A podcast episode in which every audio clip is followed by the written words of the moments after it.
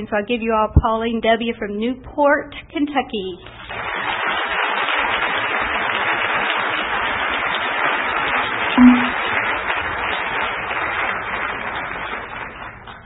Cool. I'm Pauline.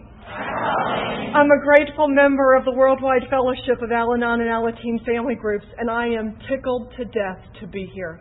What a wonderful, wonderful group, and what a wonderful, wonderful theme putting the pieces together. I think that's just uh, a fun way to approach recovery. And I know the two of you shared how, what that means to you, and I was reflecting as I was sitting there, and I thought, you know, that means a lot to me too, because I don't know about your experience in recovery, whether it was AA or Al Anon, but I was feeling pretty broke up when I got to this program. And so the program of, of Al Anon has helped me get myself back together into what Pauline was before she walked in the doors.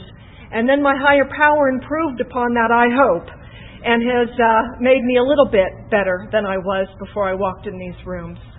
Um, I have to give a special thanks to Barbara for inviting me here. It's a special uh, blessing to get to see Barbara and Dick again. I met them last year or last fall, and and Bill and his wife and uh, old friends from Columbus, Georgia, and uh, new ones that I'm meeting this weekend. You know, there's no place where that happens except in the rooms of recovery, and that to me is is just such a wonderful, wonderful gift to be treasured and honored. So. Uh, Thanks for making this all possible. And thanks to the committee for putting this all together. I know how much work that is. I was telling the girls we're getting ready for our convention and I'm in my Doris Day mode. I'm que sera, sera. Except at home I sing it, but since there's a microphone, I'll hold back. But uh, it's a lot of work, so uh, thanks for all that you do. Okay, a little bit about me and a little bit about those uh, those princess items. Uh, first, we'll take care of the princess items since my friend Bettina brought them up. Thank you very much. Um, my one of my sponsees thought that it would be cute because at our area assembly we sit on hard metal chairs, and I have a rather wide but rather flat and bony butt, and so they found a little princess cushion for me to sit on so that my derriere stays comfortable for the 14 hours that we're sitting there. So, uh, and they gave me a crown. I forgot to tell them they actually have a little magnet to put on the door that says Princess on Board. So, uh, my sponsees have a good time with me, and I have a good time with them, and I think that's one of the, the gifts of recovery. Um, in May of 1978, I walked into a bar because my father had had a heart attack and my mother wanted some time by herself, so all of the siblings scattered. And I walk in that bar with another lady who's rather voluptuous, and we walk up to the bar, and there's this nice blond man there with his little vest and his jeans and his shirt sleeves rolled up, and he looked up at me because I'm taller than him. And just so we know, that really makes me his higher power.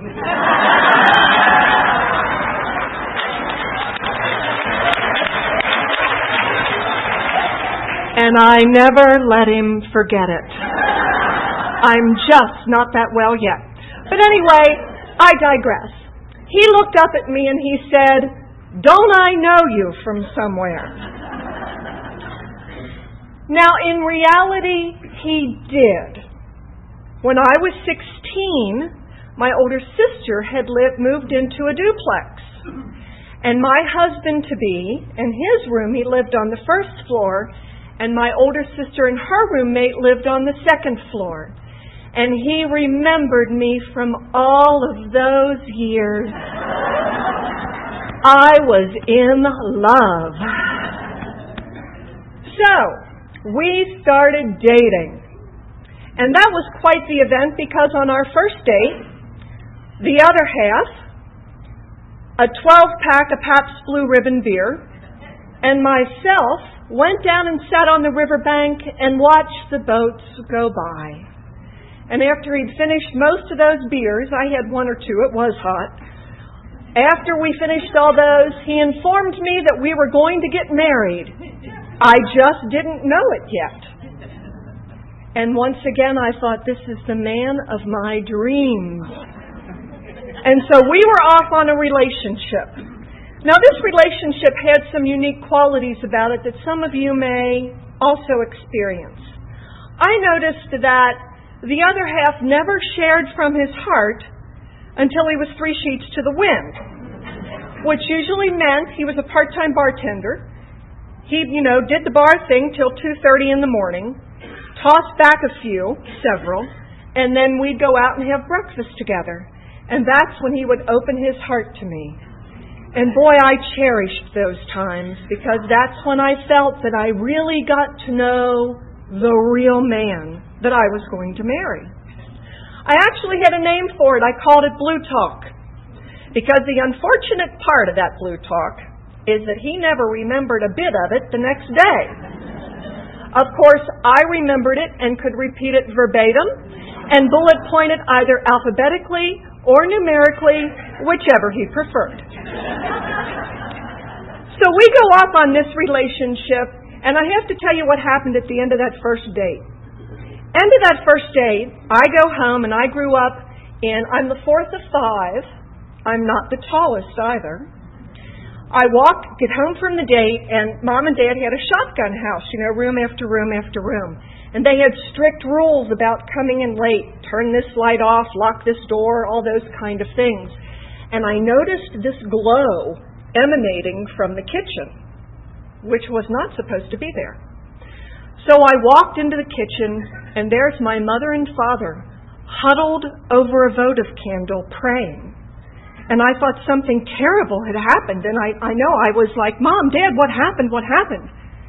And my mother looked up and she said, Did you know he was divorced before you went out with him? and I told my first lie, thanks to the disease, the family disease of alcoholism. I looked right at my mother and father and I said, It's not like I'm marrying the guy, it's just a date even though he had just told me, and I had bought into it, that we were getting married. So we go off on this relationship and we end up tying the knot a couple of years later. Now, if you were at that wedding ceremony, it would have been all hearts and flowers and everything would have looked gorgeous. But if you had listened closely, at the end of that, when the bells rang, I imagined a voice saying, Ladies and gentlemen, the games are about to begin. because, you know, there were some things he did that I just did not approve of. For one, he was a bar drinker. So three to four nights a week, he was at the bar. In my world, that's not right. The other half should be home tending the garden, tending to me, tending to work, tending to everything but going to a bar. I had figured out by then that he had a drinking problem, and I thought that he just needed me to fix it. And so I used my best skills, some of which you probably have done too, to try to get him to be the kind of person that I thought he should be. And so you can imagine the bottle pouring on top of me and being the fertilizer that helped the Wicked Witch of the West bloom. Because I did anything I could think of to keep that guy from drinking. I chased him to bars. I followed him. I called him. I used to enjoy calling bars because the bar, you know, bartender would answer the phone, and I would say, um, and I have permission to tell you my husband's name. It's Michael or Mike, and I'd call and I'd say, "Is is Mike there?" And the bartender, you'd hear him muffle the phone and say, "Mike, are you here?" and I'd hear the back half of that conversation, so I knew where he was. Or when he would, we had a little houseboat at the time, he'd take the houseboat out, and this was way before cell phones we had a ship to shore radio. So I would have to talk to him about his drinking ship to shore. So the conversation was something like, Are you drinking over? And he'd say, No, over. And I'd say, Liar, over. Knowing that an operator was listening to every single word. But my hope was that I would embarrass him just enough that he would say, Oh, Pauline, you've embarrassed me enough, and I promise that the wicked alcohol will never cross these lips again. That never happened. But it didn't keep me from trying. I tried giving him all the sex he wanted. I tried not giving him sex. I'm a very good lecturer. And so I would lecture him about the evils of alcohol. I would print out articles that I would look up at the library and give them to him. And we would have these long arguments in the middle of the night when he would get home. And then I would ask him, please tell me, what is it I have to do so that you won't drink? And he'd give me my marching orders. And I don't know about you, but you give a good pre Al-Anon a set of marching orders, and let me tell you, I was on it. They were done, you know, boom, boom, boom, boom, boom. And then I'd go back and I'd say, I did what you asked me to do. Like, you're supposed to stop drinking now. But it never worked. And that went on for 14 years of that kind of behavior. One time he informed me at, about 3 o'clock in the morning that um, he was not gone as much as I said he was gone. And I said, Well, sweetheart, I'll I'll just keep track of it. so I got a little calendar with those blank squares on it and four different color marking pens. And my first thing that I would write down on each date that he went to the bar was the first time that he called. And then there'd be the second time that either he called me or I called him, followed by the third time that the same thing happened, and then the fourth colored pen would indicate what time he actually came home.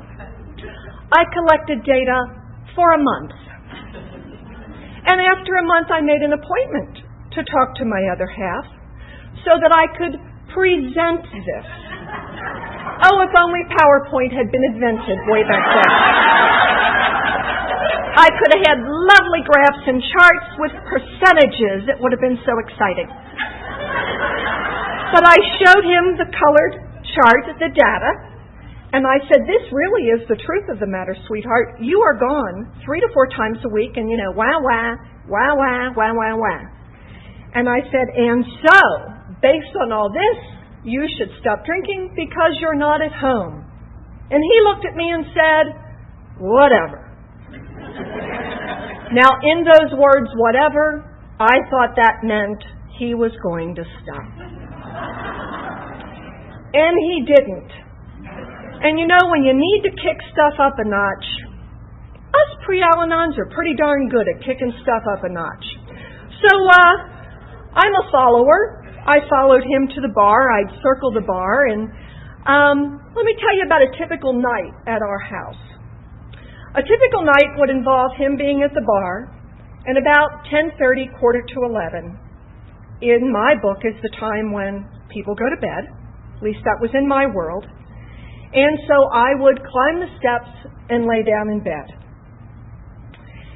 And then I'd start to listen for each car that went down the street.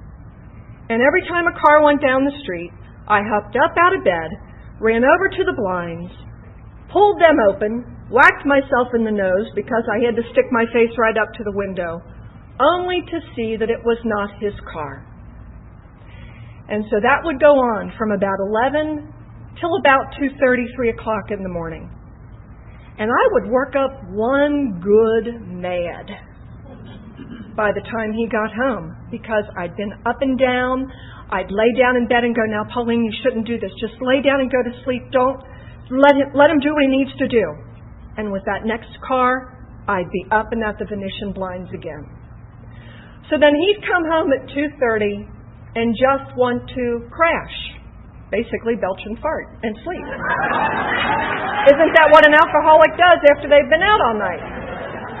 But, you know, I'm very good with drama, and I'd lay in bed with my arms folded, you know, virginally somehow, some way, and I'd wait for him to lay down, and then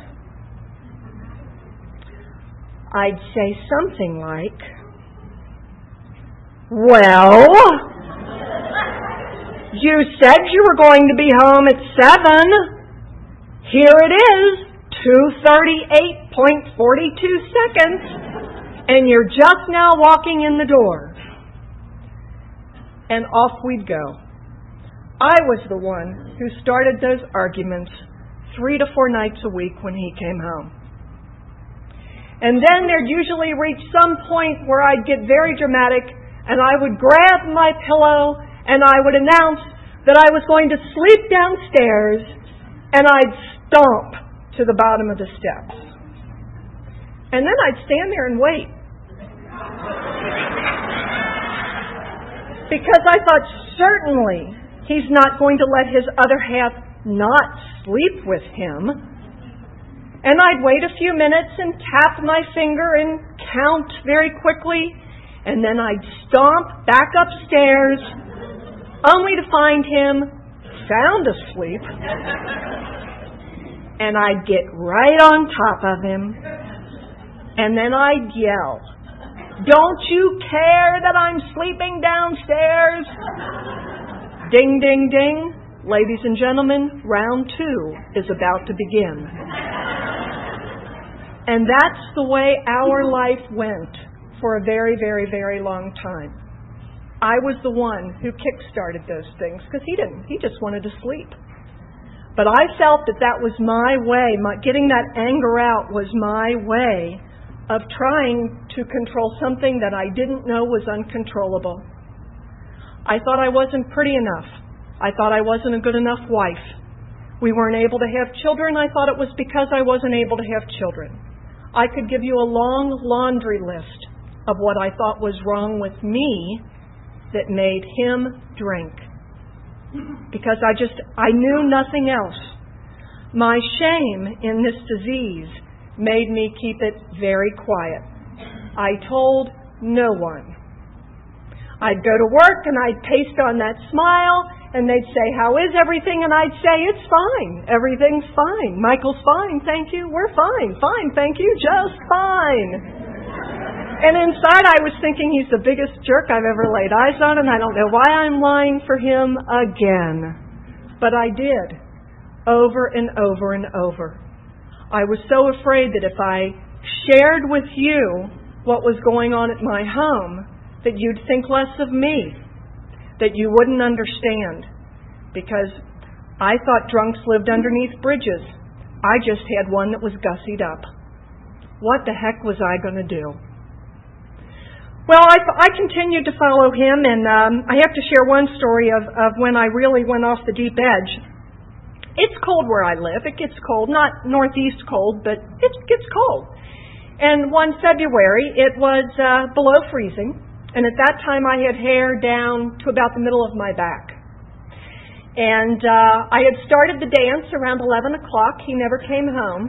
I had driven over to the bar and circled it so I knew right where he was. So that when he came home, you know, I could give him the 20 questions. How many drinks do you ha- did you have? And he would answer, two. And then I, of course, would say, liar. And then I'd say, Were there girls at the bar? And he would say, No.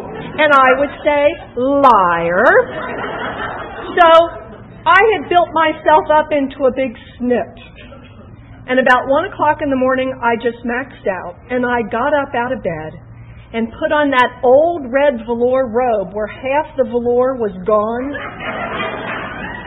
And I had lost the belt, and being a good pre Alanon, God forbid that I spend money on myself, I had substituted a piece of jute. I tied that jute up. I put on my dark glasses so that no one would recognize me. and my very stylish, perfect for below freezing blue flip flops. and got in the car, thinking I was only going to scope the turf out, make sure he was still there, But you know, I got to that bar, and I don't know what happened. All of a sudden, the door, car door opened. I go over to the bar doors, and this place had doors kind of like a Western saloon. I walked in those doors, and I stopped. Yes, there's a new chick in town. Everybody in that bar stopped, turned around and looked at the babe in the door, except for one man. Smoking a cigarette, nursing a beer up at the bar. My guy. So I sidled on up to him, raised myself up to all six one and a quarter, and looked down on him and I yelled, Either you leave now or I'm going to cause a scene.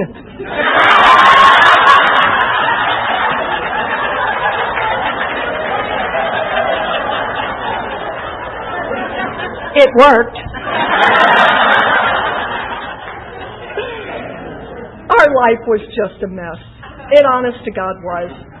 The other half uh, had started a business many years before that. And when he started the business, he announced to me that he realized that his drinking was a problem and that he was going to stop drinking. So he did. Now, I didn't know at the time that what I would get to enjoy was living with a dry drunk for a period of time in that, in that span. And that was quite an interesting event to have a pre Al Anon with a dry drunk because he wasn't gone. Yet he, the behaviors were still there. And my best techniques were getting me nowhere. And I remember one night we were out at a restaurant and I looked across at him and I said, Sweetie, why don't you go ahead and have a cocktail? Calm you down a little bit. Now, I'm not the one who started him drinking again, but he eventually did start drinking again. And things spiraled down to the point where he lost the business, we lost our home, the cars, the money, everything went. All gone. So we wind up moving to a little house where we are now in Newport, Kentucky. And Newport has a reputation of being, it had in earlier years, of being uh, filled with mobsters and gangsters and all kinds of gambling and shady, shady things that went on. So we moved to Newport, Kentucky. And the other half is still driving all the way out to the bar to drink. My best response to that was to go buy a dress for the funeral. So I went shopping because I was convinced and was hoping, frankly, that he would be in some sort of one car accident on the way home and no one would die, but I would look darn good at the funeral and I was going to be prepared. And I already had a list started of how I was going to spend the life insurance money. Because what I had started to do after all that happened was to talk myself out of being in love with my husband. And my behavior was beginning to support that. I traveled sometimes for a living, and besides trying to track him down long distance, calling bars long distance from various states that I'd be in, I'd usually find myself at the bar myself, just scoping the turf, seeing if I still had it in me to catch somebody, flirting outrageously, not doing anything inappropriate as far as, you know, going over the dark to the dark side of that. But I was emotionally unfaithful to my husband. So we're in Newport and life is, is not good. I am uh, I'm a mess. I am just a mess. I will never forget, I went to work one day and um, I was working on a special project, and, and two um, team members were sitting behind me. And all of a sudden, I started crying uncontrollably, and they said, What's wrong? And I said, I don't know what's wrong, but I have to tell you what's going on in my life.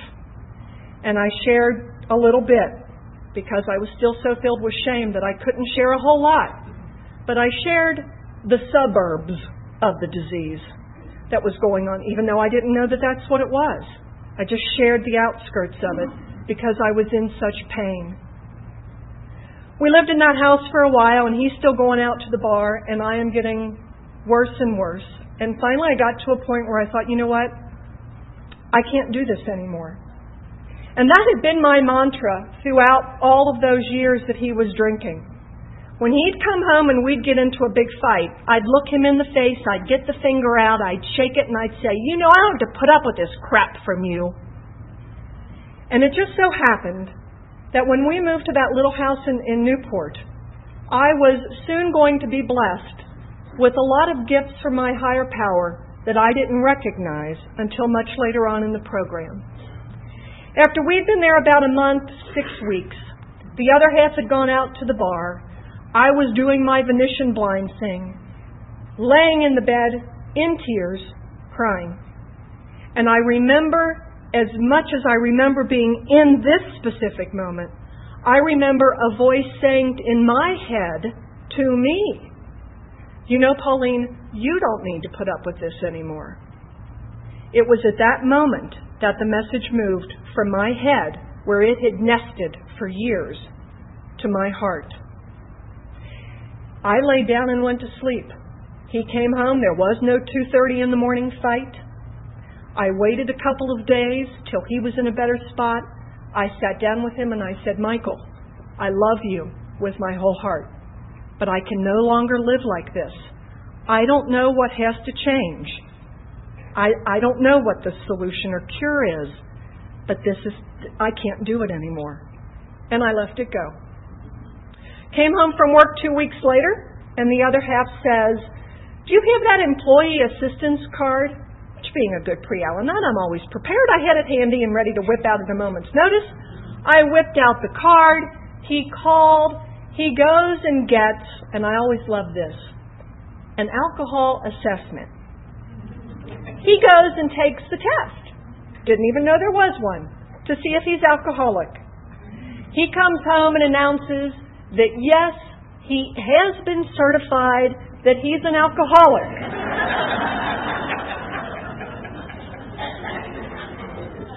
what I'm thinking is, Buddy, I've been telling you you were drunk for 14 plus years.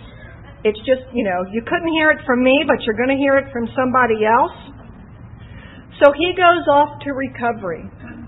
And he comes home from his recovery meetings one night at the hospital and announces that I have to go. Well, it's a whole new ball game now because, you know, I started to look like a bobble-headed doll because I don't really have the problem, sweetie, you do. This is your mess, not mine. It's your, you know, if they think this is a disease, they can have at it, and I got all attitudinal, and I'm not going, I'm not going, no, no, no, no, no. And I went. and you know, there was another gift that I got that night.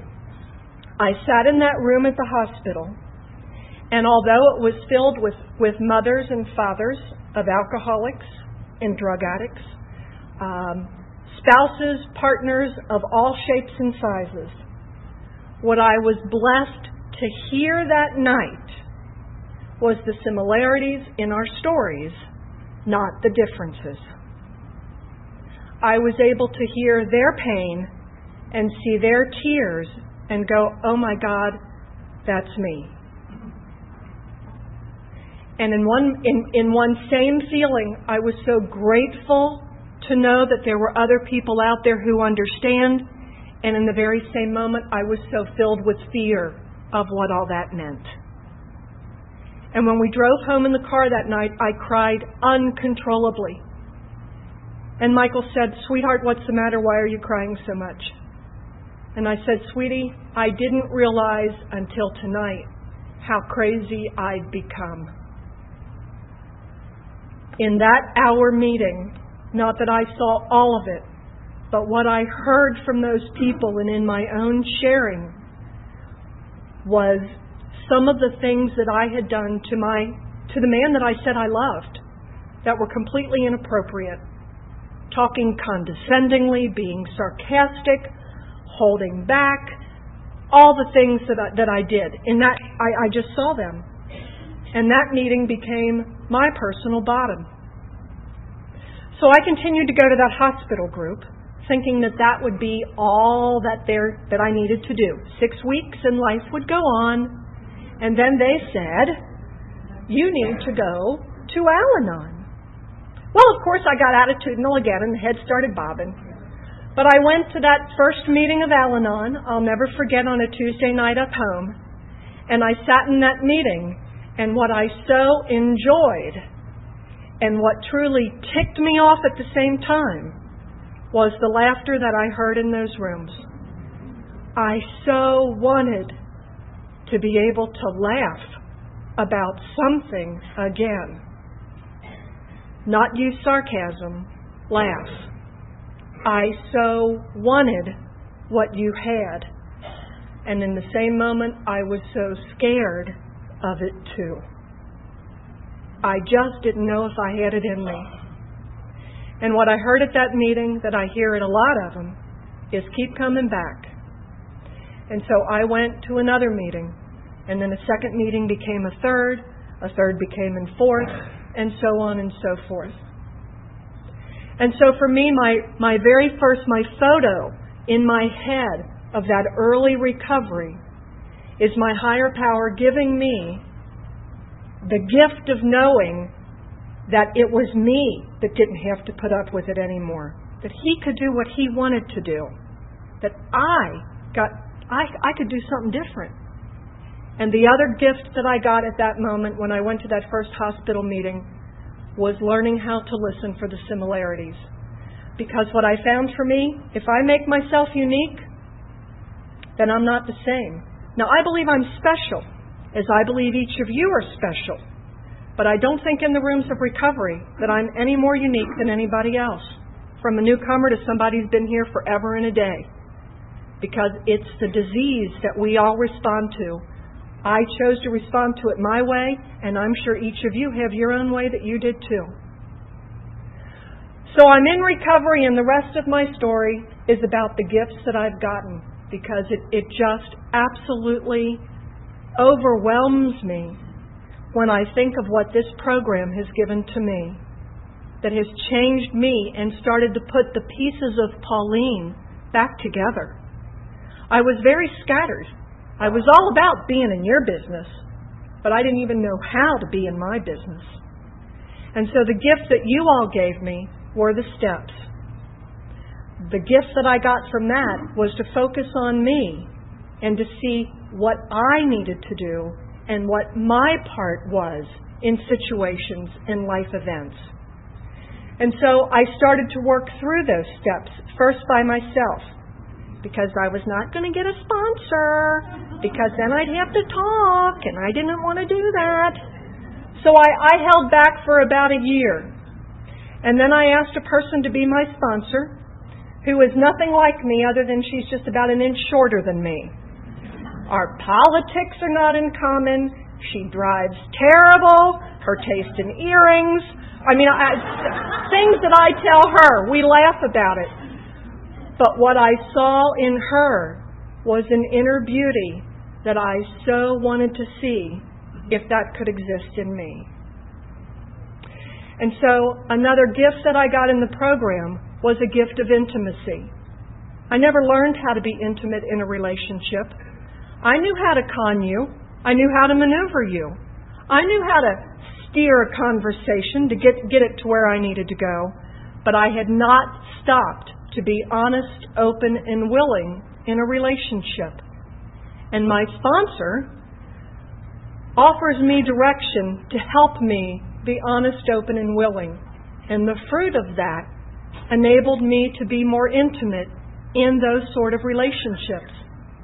And the offshoot of that was that I got to have lots more intimate relationships with the other half, with other people that I've met in the program, with coworkers, with friends. I got to practice the principles in all my affairs, which was a real blessing to get to do. I have to look at my cheat sheet because I, I made some notes today because I was forgetful. Um, another gift that I got early on was the gift of letting go. Prior to the program, picture me as an octopus with lots of tentacles coming out of me. And my tentacles were tightly wrapped around the alcoholic. He could hardly move without me knowing where he was. But my tentacles reached out and wrapped around lots of things that weren't mine. My tentacle would come out if you were in the grocery store and you were in the 12 and under lane with more than 12 items. My tentacles would wrap around you if you littered. My tentacles came out if you parked in a handicap slot and you didn't have a sticker any excuse that I could find, the tentacles came out because I would rather focus on you than focus on me. And there is still an octopus in here. There is still one in here. I have to fess up, and I was telling the girls, I take a bus to work every day. And some people do not park in the appropriate park and ride area. And I will tell you, I have composed a little note to slip on their car in my head millions of times. Prior to the program, when I used to leave notes on cars, I got so tired of writing them that I actually have a booklet of them that I can just put cross checks on and then leave it on your car.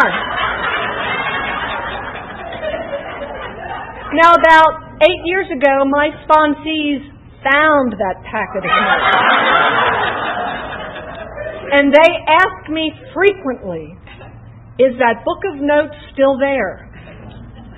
And yes, there are a few sheets still in there. I'm just not that well. But the good news is, is that I take them out and I imagine what I would mark but I never get out a pencil or a pen. Because what my sponsor has taught me to do to release the tentacle is that I can think anything, and I think a lot. but I don't take action on things that I feel are going to be inappropriate. And I'm learning more today about what's appropriate and what's not. So I still carry the sheets in my car, and maybe someday I'll pitch them. I don't know. It's been 14 years, and they're still there. Sometimes quickly, sometimes slowly. Um, another gift that this program gave me, a powerful one, and I hope it's one that you have too, is the gift of choice. I did not know when I got into this program that I had choices prior to the program, the other half had a little boat, and we took it out once, and we had stopped at a little marina to get something to drink. And I stayed in the boat. And the boat started to sink. And there were people on the dock calling down to me and saying, You're sinking. And I looked up and I said, I know.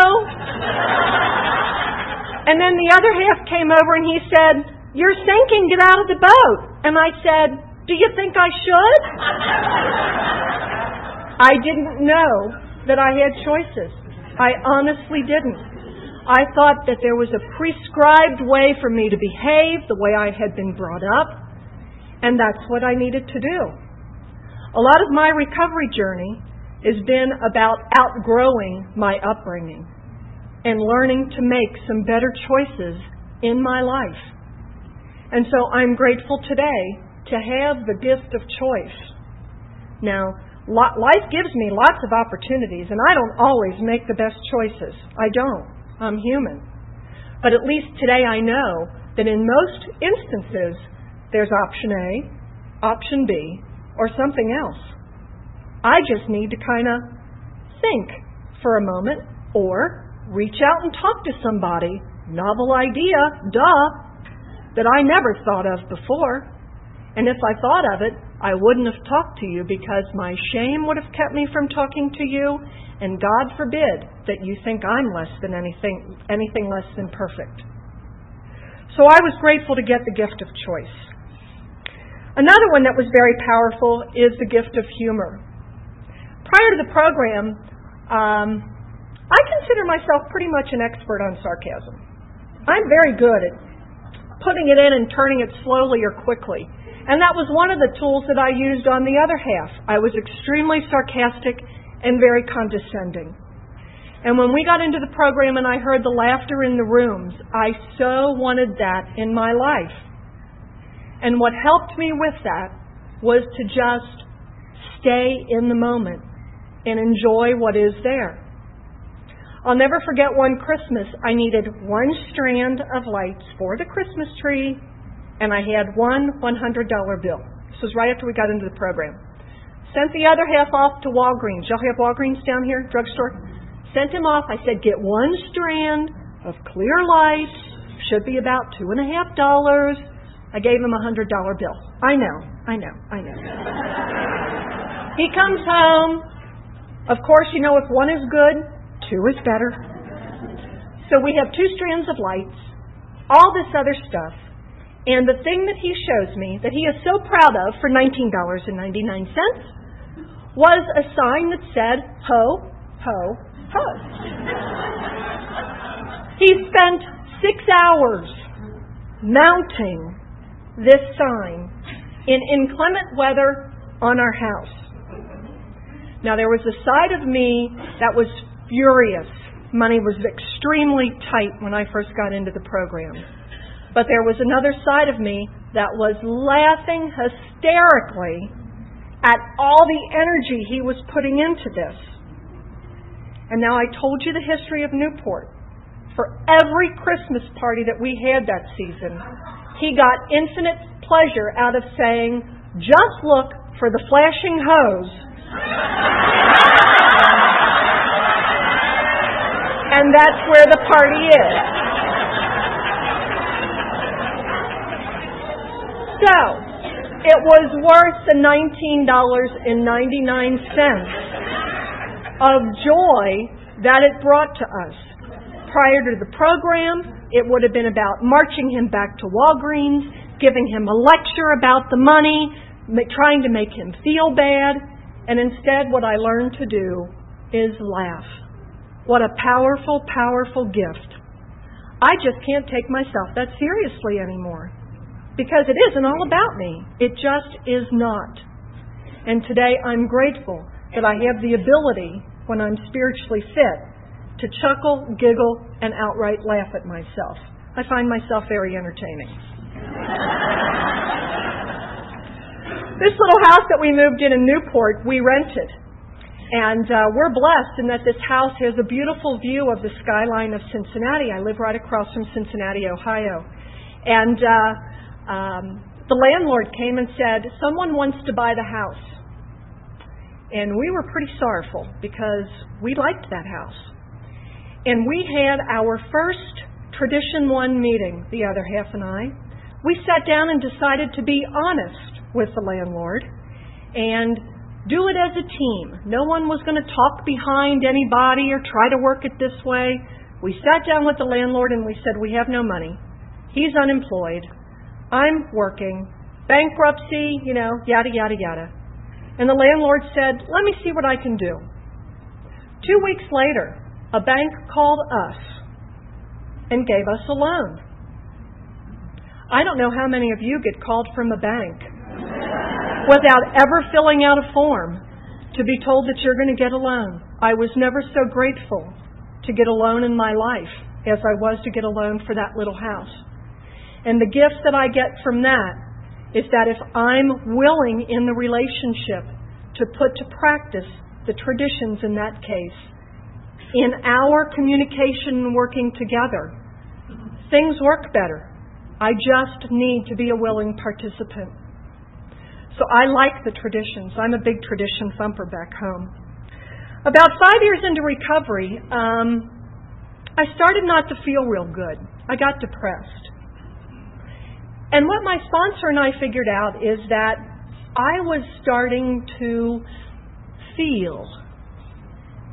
Now, prior to the program, I spent a lot of time either ignoring my feelings, just it doesn't exist, repressing them, pushing them down so that they wouldn't come out, or if feelings came toward me, I held them at bay.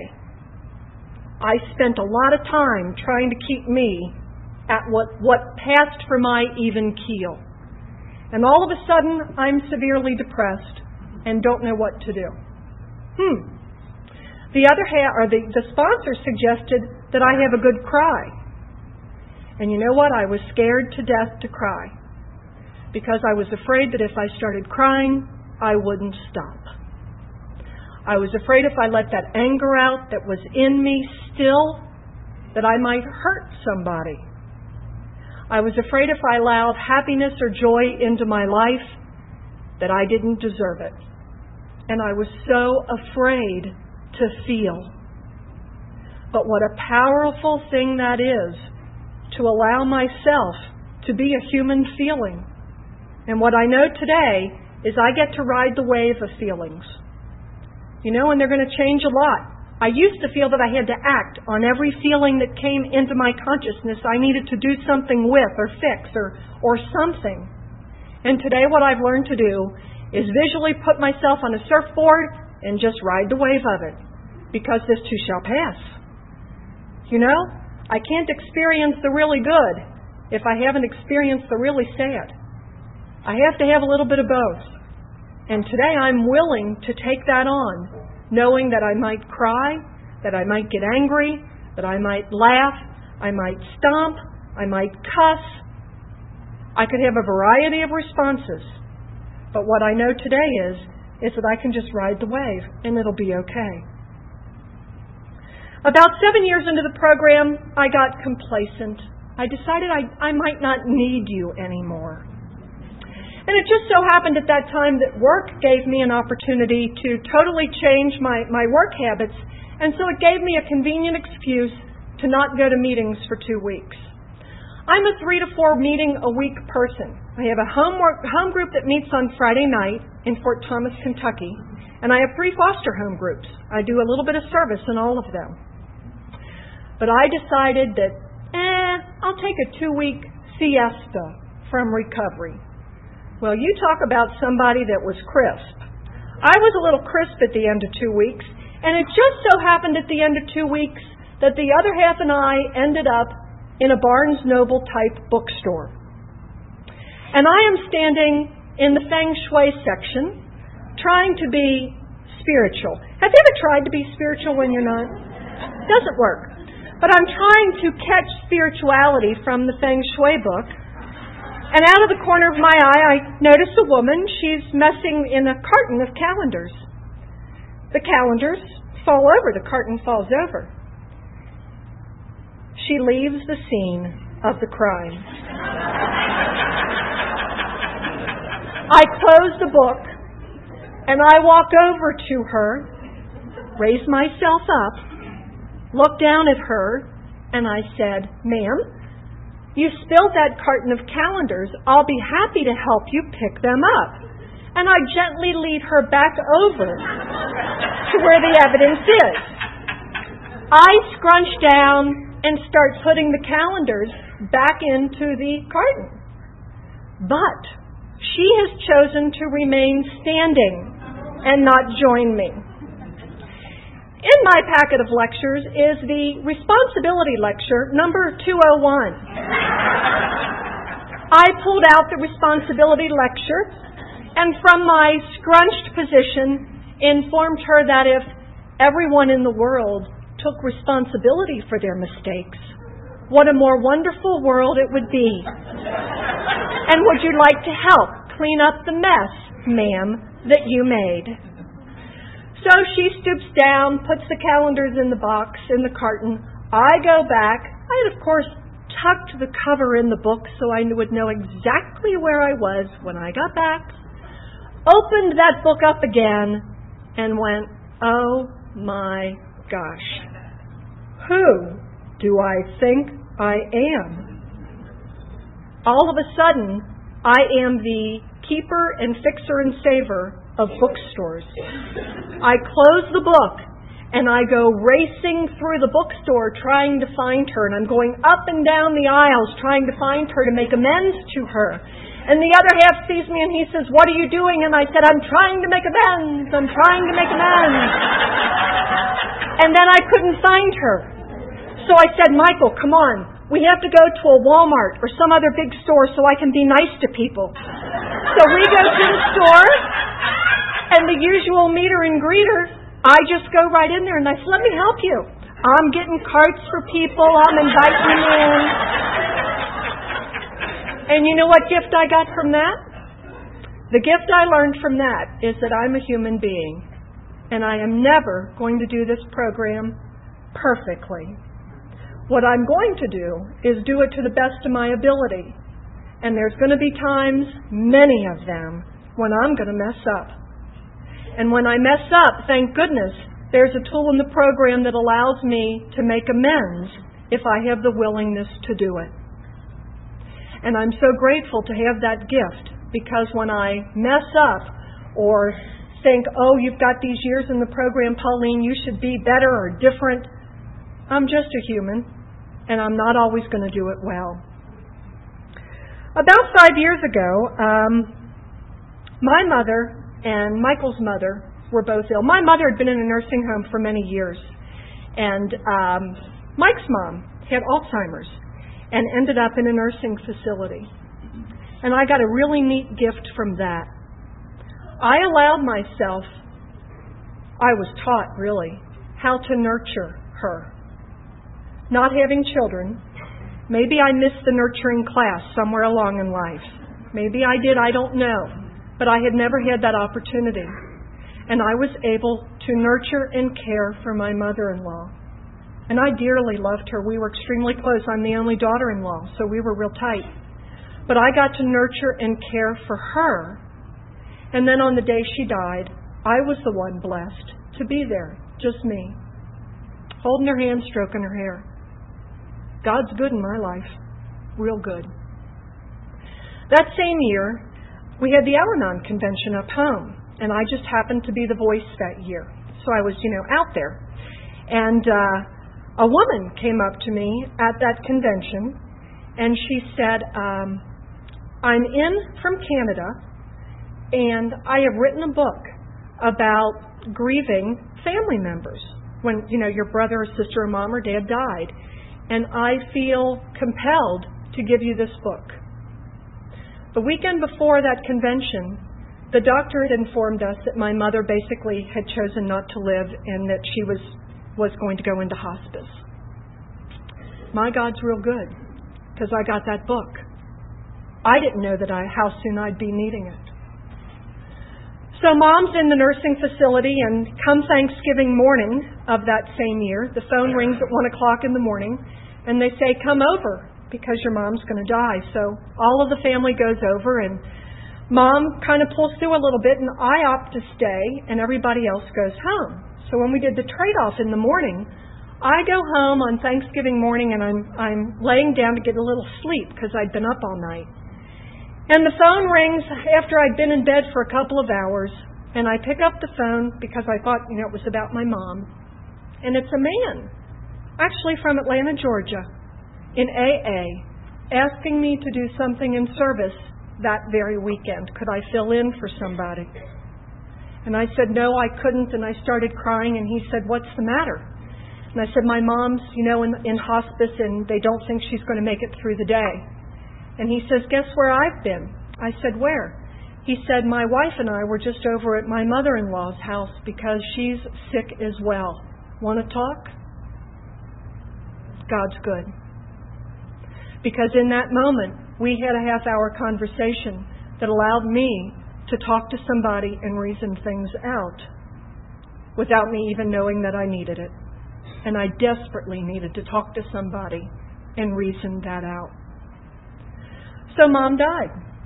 And uh, uh, we went through all those kind of things that you go through when, when somebody passes and uh, moved on in the program. And then last fall, my father in law is real sick. Being the only daughter in law, I get to take care of him too. And what that gift that I got from that relationship was to be able to say true goodbyes to somebody who was there because his cancer allowed him to stay, you know, there with me. And I got to say goodbye to him, and he got to say goodbye to me. Powerful, powerful stuff.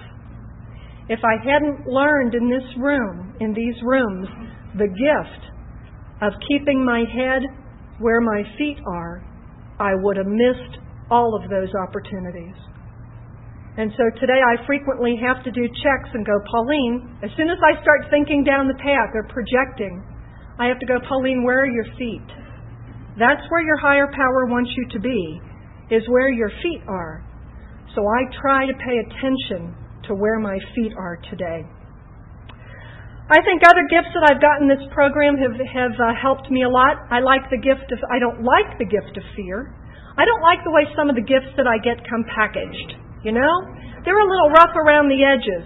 But the gift of fear has strengthened my faith. And I didn't come in this room with a belief in a higher power.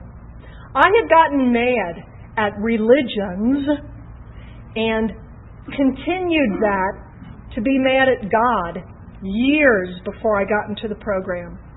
And so when I got here, there was no God of my understanding. I wasn't so sure I liked all that God talk that you all had. But I'm one of those people who came, who came to, and came to believe. That's what happened to me. Because I caught your faith. I saw it work in your life in the little things that you gave to your higher power and in the big things that you willingly gave to your higher power. I didn't know how to do that. I, I was scared to death, always afraid that some shoe would drop, and I needed to be prepared for whatever shoe dropped. But what you all taught me to do was through fear, I can rely on the higher power and just let it go. So that's why I have that Doris Day attitude about the convention. Okay, Sarah, Sarah? Because really, it's in my higher power's hands now. I can't make people register or do all the things that I hope they do. I just have, have to have faith that it'll be what it's going to be. Um, the gift of anger has been an unusual one to tackle. I get, can easily get afraid of confrontation or get afraid of anger. It's not one of my favorite emotions. It's probably one of the hardest ones that I have to ride because it stirs me up and gets me twitchy. But what I've learned today is that when I get anger, angry about something, maybe there's a boundary that I need to set. Maybe there's something in me that's happening outside that, that I need to look at. And so if I take the opportunity when I get the gift of anger to look at me first. And that's the hardest part because when I'm angry, it ain't about me looking at me. It's about me looking at you. But if I can remember to look at me, then I can usually find some tool that you all have taught me that I can use to help me ride the wave of anger and just get through to the other side. There are tons and tons of gifts that this program has offered me. Many, many more. Heck, we could be here till, oh, 25 after 11, but we won't. Uh, the program of, of Al Anon has given me so much. The gift of service. I didn't want to go into service. Uh uh, not me, thank you. I'll just go to those meetings, show up, sit down, take a seat, let somebody else do the stuff, and I'll go home. Until that night when somebody handed me the book, literally just handed me the book and said, You chair. I tried to hand it back, and she just said, No. I'm so grateful that she did that because what I learned from that is that it is a we program. And when I was unsure about what I needed to do when following the meeting guide, I looked at her and she'd smile and go thumbs up or whisper something that I might consider doing. Those little footsteps into service have steered me into doing other things as well. I've been GR several times. I've done DR, alternate delegate and convention chair. I'm the greeter at my home group, so everybody that comes in passes through a hug from me. Too cool best job out there is the greeter, I'm telling you. And if I hadn't been willing, I'd still just be going to those meetings, taking a seat, feeling good for an hour, and then leaving the room. But I'm so grateful that somebody had the courage to give me the book and say, You can do it. I just didn't know that I could. So I hope that uh, my gifts continue to grow. But the other important thing that I hope I do is that I honor those gifts. You know, if you look up the word honor in the dictionary, it means that you hold something in esteem. So when I get these gifts, what I think my higher power wants me to do is to treasure them and to open them up carefully and not rush through it, to see all aspects of the gifts that I'm given, to enjoy them as I can, to learn and grow from them as I can. Because without that, I'm not going to I'm not going to grow in the program. So uh, my thanks to each and every one of you for giving me the gift of recovery.